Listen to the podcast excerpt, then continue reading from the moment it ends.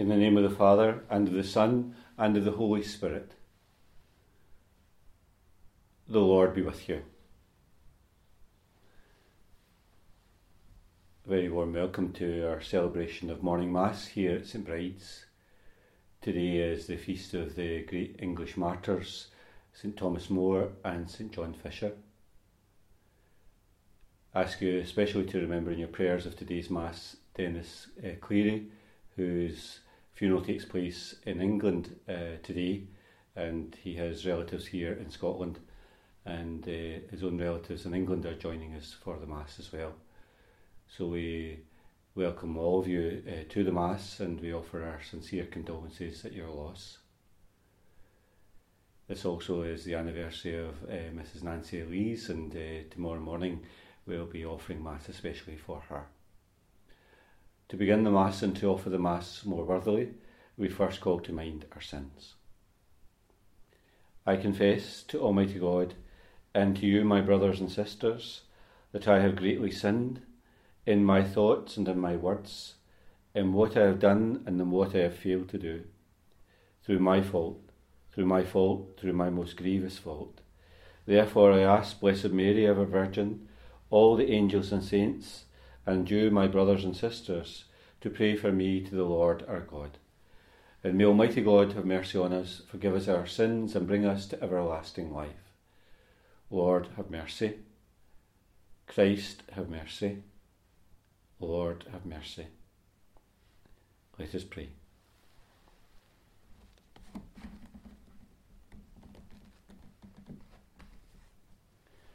O God, who in martyrdom have brought the true faith to its highest expression, graciously grant that strengthened through the intercession of Saints John Fisher and Thomas More, we may confirm by the witness of our life the faith we profess with our lips.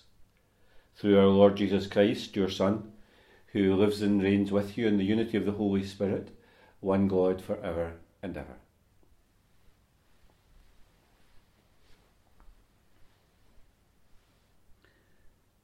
A reading from the first letter of St. Peter. My dear people, you must not think it unaccountable that you should be tested by fire. There is nothing extraordinary in what has happened to you. If you can have some share in the sufferings of Christ, be glad, because you will enjoy a much greater gladness when his glory is revealed. It is a blessing for you when they insult you for bearing the name of Christ, because it means that you have the Spirit of glory, the Spirit of God resting on you. None of you should ever deserve to suffer for being a murderer, a thief, a criminal, or an informer. But if any of you should suffer for being a Christian, then he is not to be ashamed. They should thank God that they have been called to be one. The time has come for the judgment to begin at the household of God. And if what we know now is only the beginning, what will it be when it comes down to those who refuse to believe God's good news? If it's hard for a good person to be saved, what will happen to the wicked and to the sinners? So even those whom God allows to suffer must trust themselves to the constancy of the Creator and go on doing good. The Word of the Lord. Those who are sowing in tears will sing when they reap. When the Lord delivered Zion from bondage, it seemed like a dream. Then was our mouth filled with laughter, on our lips there were songs the heathens themselves said, What marvels the Lord worked for them! What marvels the Lord worked for us! Indeed, we were glad. Deliver us, O Lord, from our bondage, as streams in dry land. Those who are sowing in tears will sing when they reap. They go out. They go out full of tears, carrying seed for the sowing. They come back, they come back full of song, carrying their sheaves.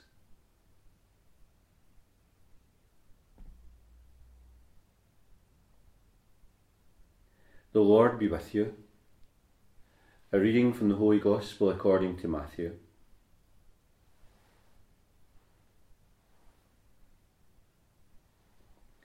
Jesus said to his apostles, Do not suppose that I have come to bring peace on the earth. It's not peace I have come to bring, but a sword. For I shall come to set a man against his father, and a daughter against her mother a daughter in law against her mother in law. Someone's enemies will be those of their own household.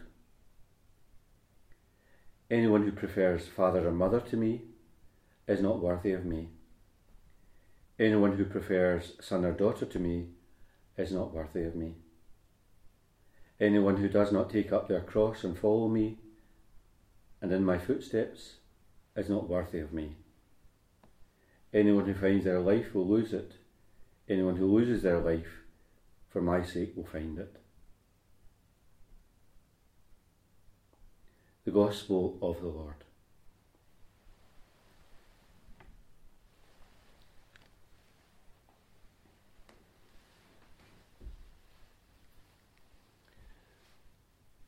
Today we celebrate the feast of Thomas More and John Fisher, who were Catholics put to death at the time of the Reformation.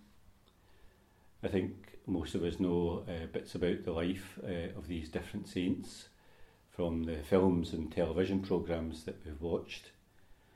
Uh, I think most of us probably have seen that film of uh, Thomas More's life, uh, Man for All Seasons, and more re- recently the, uh, the TV version of the book by Hilary, or the books by Hilary Mantel uh, of Thomas Cromwell, in which uh, Thomas More doesn't come out as well as he does in the film Man for All Seasons.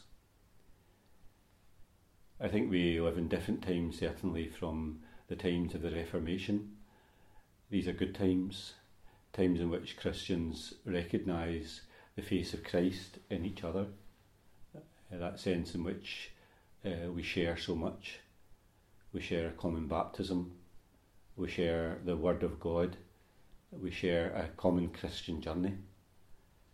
And I'm sure people like Thomas More and John Fisher would be very happy that the the wounds of division, if you like, uh, are bound up uh, in these times in which we live. And of course, it's a sign of the Spirit, isn't it? The Spirit that reconciles, the Spirit that unifies.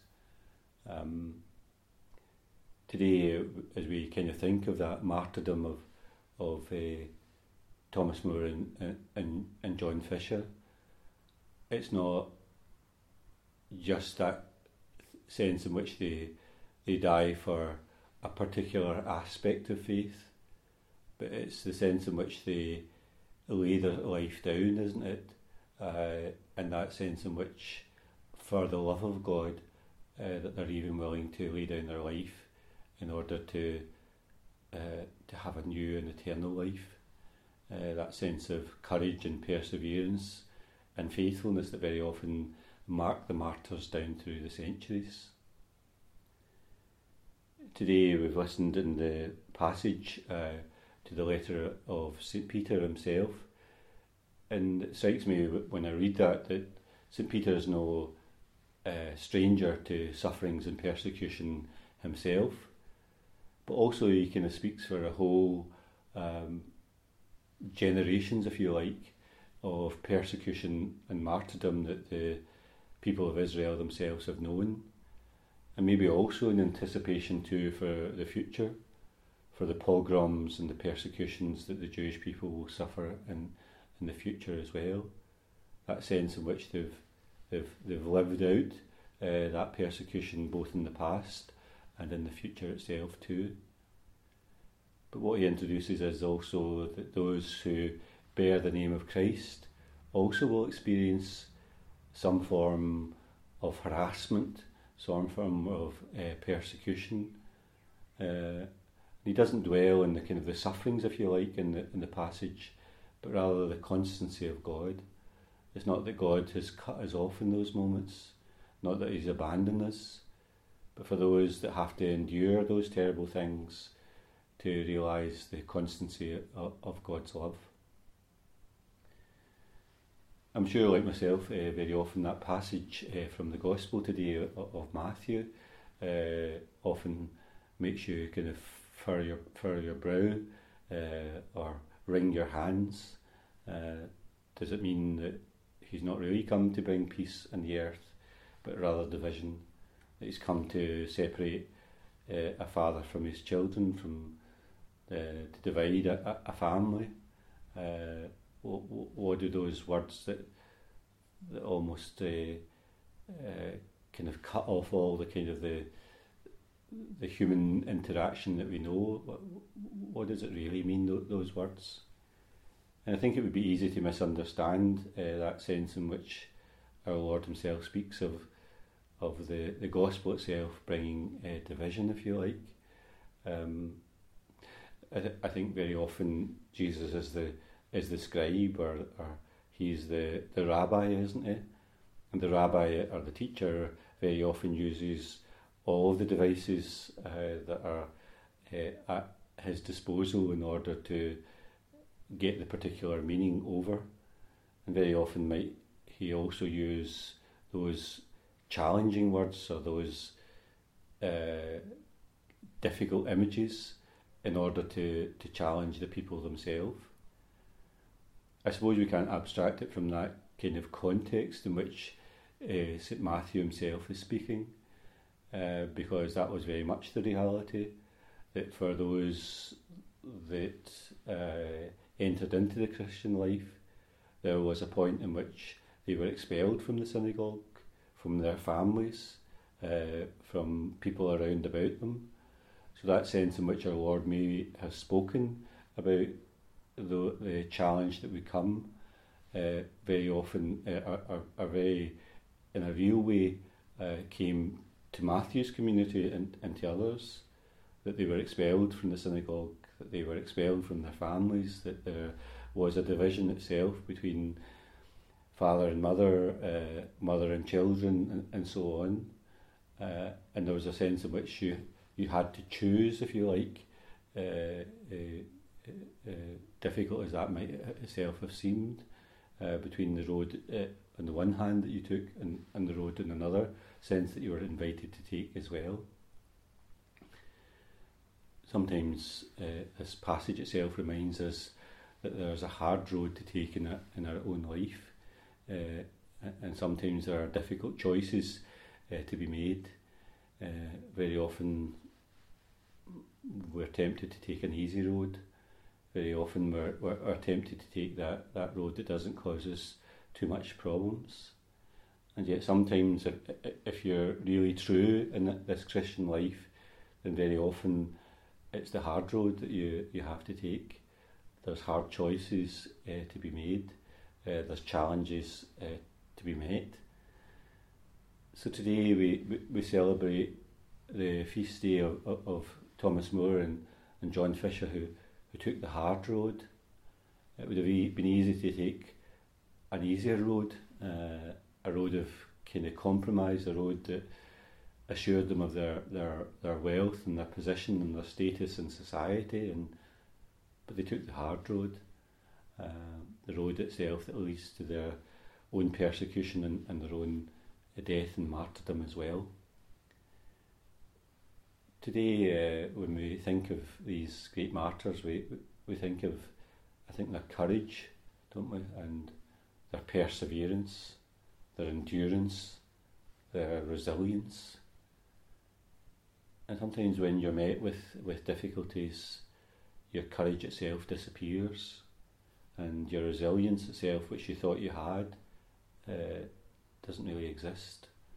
Um, so today, uh, when we look into the future, which is unknown to us, we pray that that courage itself won't ab- won't abandon us. Uh, that resilience itself uh, won't somehow disappear from our life. Uh, but when we're tested, and when the moment comes, that we'll have the courage uh, to keep going and the resilience to see things through to the end.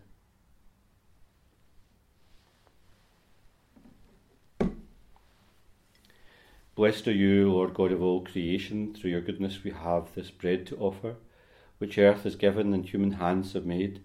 It will become for us the bread of life.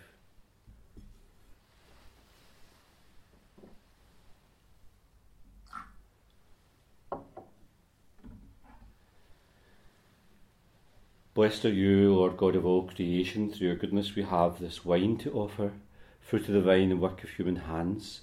It will become our spiritual drink. And pray, dear brothers and sisters, that my sacrifice and yours may be acceptable to God, the Almighty Father. Receive, Holy Father, these offerings we bring on the feast of the holy martyrs John Fisher, and Thomas More, and grant that we, your servants, may be found steadfast in confessing your name through Christ our Lord. The Lord be with you. Lift up your hearts. Let us give thanks to the Lord our God. It's truly right and just, our duty and our salvation, always and everywhere to give you thanks, Lord, Holy Father, Almighty and Eternal God. For you are glorified when your saints are praised. Their very sufferings are but wonders of your might. In your mercy you give us, give ardour to their faith. To their endurance you grant firm resolve, and in their struggle the victory is yours. Therefore all creatures of heaven and earth sing a new song in adoration, and we with all the hosts of angels cry out, and without end we acclaim. Holy, holy, holy Lord God of hosts, Heaven and earth are full of your glory. Hosanna in the highest. Blessed is he who comes in the name of the Lord. Hosanna in the highest. You are indeed holy, O Lord, the fount of all holiness.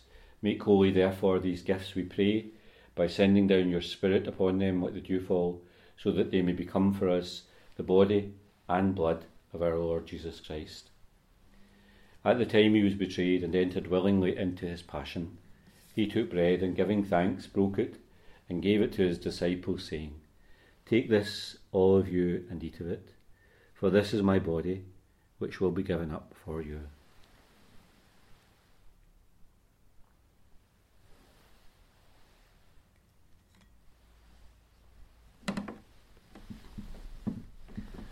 In a similar way, when supper was ended, he took the chalice, and once more giving thanks, he gave it to his disciples, saying, Take this, all of you, and drink from it, for this is the chalice of my blood, the blood of the new and eternal covenant, which will be poured out for you and for many for the forgiveness of sins.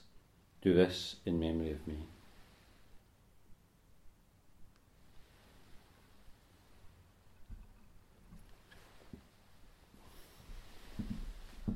The mystery of faith. When we eat this bread and drink this cup, we proclaim your death, O Lord, until you come again. Therefore, as we celebrate the memorial of his death and resurrection, we offer you, Lord, the bread of life and the chalice of salvation, giving thanks that you've held us worthy to be in your presence and minister to you. Humbly we pray that sharing in the body and blood of Christ, we may, may be gathered into one by the Holy Spirit. Remember, Lord, your church spread throughout the world, bring her to the fullness of charity, together with Francis our Pope, Joseph our Bishop, and all the clergy. Remember also our brothers and sisters who have fallen asleep in the hope of the re- resurrection, and all who have died in your mercy. Welcome them into the light of your face. Have mercy on us all, we pray, that with the Blessed Virgin Mary, Mother of God, Joseph her spouse, the blessed apostles, and all the saints who have pleased you throughout the ages, we may merit to be co heirs to eternal life, and we praise and glorify you through your Son, Jesus Christ. Through him, and with him, and in him, O God Almighty Father, in the unity of the Holy Spirit, all glory and honour is yours for ever and ever. We pray with confidence to God our Father in the prayer that Jesus has taught us. Our Father, who art in heaven, hallowed be thy name. Thy kingdom come, thy will be done on earth as it is in heaven. Give us this day our daily bread, and forgive us our trespasses, as we forgive those who trespass against us. And lead us not into temptation, but deliver us from evil. Deliver us, Lord, we pray, from every evil, and graciously grant peace in our days, that by the help of your mercy we may always be free from sin and safe from all distress, as we await the blessed hope and the coming of our Saviour, Jesus Christ. Lord Jesus Christ, who said to your apostles, Peace I leave you, my peace I give you. Look not in our sins, but in the faith of your church, and graciously grant her peace and unity in accordance with your will, who live and reign for ever and ever. Peace of the Lord be with you always. Lamb of God, you take away the sins of the world, have mercy on us. Lamb of God, you take away the sins of the world, have mercy on us. Lamb of God, you take away the sins of the world, grant us peace.